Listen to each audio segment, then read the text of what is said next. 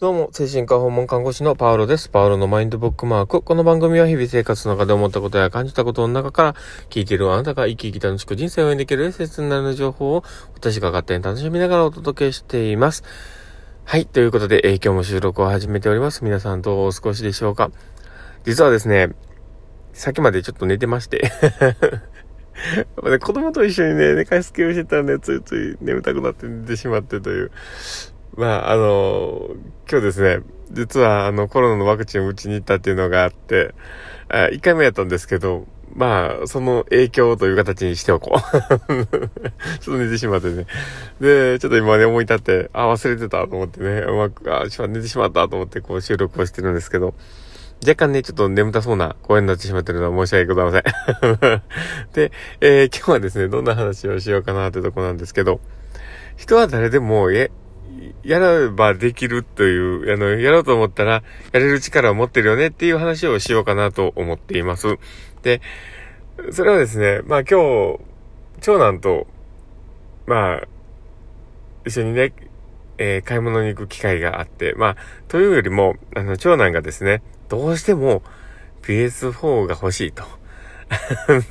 プレイステーション4が欲しいという話になってですね、で、あの、今まで自分がね、コツコツ貯めてきてたお金があったりしてですね、まあそのお金を使って買うから、僕は欲しいんだと。あそういうことをね、コンコンと言うわけですね。なんで、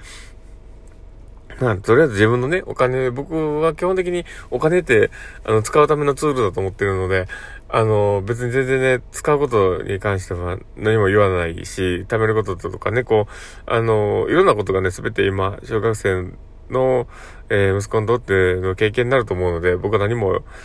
一切そういうね、えー、使うことだったり、いろんなことに言わないんですけど、とりあえずまあそれを買いに行くという話になったので、でも、とりあえずどこでそれをするのっていう話になってね。で、実際自分が、あのー、まあ、小さい子たちもね、下に、下にね、あと残り3人おるから、あのー、まあ、ね、普段使ってるそのリビングに置くと、触られまくることが分かっているので、どうしようかなっていうところをね、一緒に考えたわけですよ。で、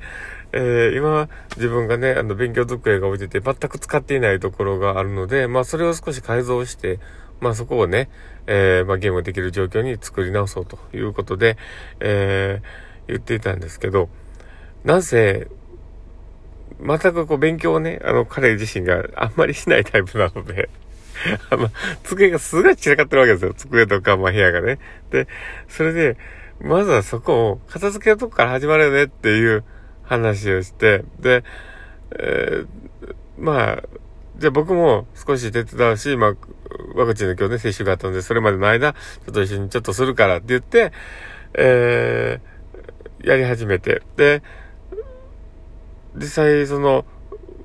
ね、自分が欲しいものができて、で、そうやってこう、やらなければいけない状況が目の中にあると、それを淡々とやるんですよね。普段全然やらへんのに。で、あの、帰る頃には結構ピカピカにしてて。で、まあ僕の内心ね、もうやったらできんじゃんっていうね、そういう気持ちになったわけですよ。だけど、誰しも多分そうなんだと思うんだよね。だからなんかこう、ちゃんともともと備っている、備わっていて、誰しもがやろうと思ったら、やれるんだと思うんですよね。で、ただその力をなんか自分で引き出せるかどうかっていうところと、そのいう、そういう自分をね、信じてあげれるかどうかっていうのが、すごいその、力を発揮できるかどうかの差になるのかなと思っていて。で、多分今回はその目的意識がきっちりしてたことと、なんか、本人の中の、まあ、とっかかりは一緒にやったけど、まあ、最終的に綺麗にできたというまあそういうね、本人の中の自信にもつながったと思うんですけど、まあまあまあ、その、言ってみたら、まあ、訪問看護と似てんなって思ったんですで、訪問看護って基本、あの精神科の訪問看護ってね、あの一緒に結構するんですよ。いろんなことを。で、やろうと思ってることだってやらなければいけないことで、やっぱり、そのプロセスが見えないから、やっぱり、こうね、考えにくくて、で、行動に移しにくかったりするわけですね。なので、そこを、いかにアシストしてあげるかっていう、まあ、サポートしてあげるかっていうのがすごく大事なんですね。なので、一緒にするってよくやるんですけど、それとすごく似てるなと思って、で、一緒にやってあげることで、そこに、あ、なんか自分ってやれそうみたいなことがあって、で、その後、ね、自分でそういうね、片付けを完了させたっていう、こう、息子の姿が、多分そういうことと被って、なるほどなと思いながらね。で、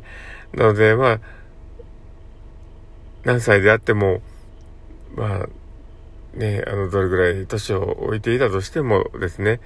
多分、根本的に備わっている力っていうのが、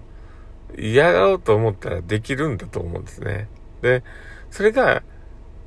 どこのプロセスでつまずいてるかはあると思うんですよ。だからその意欲が持てない状況もあるのか、そのやろうと思ってる遂行しなければいけない。計画を組み立てにくいのか、その遂行する能力、あの行動の中の、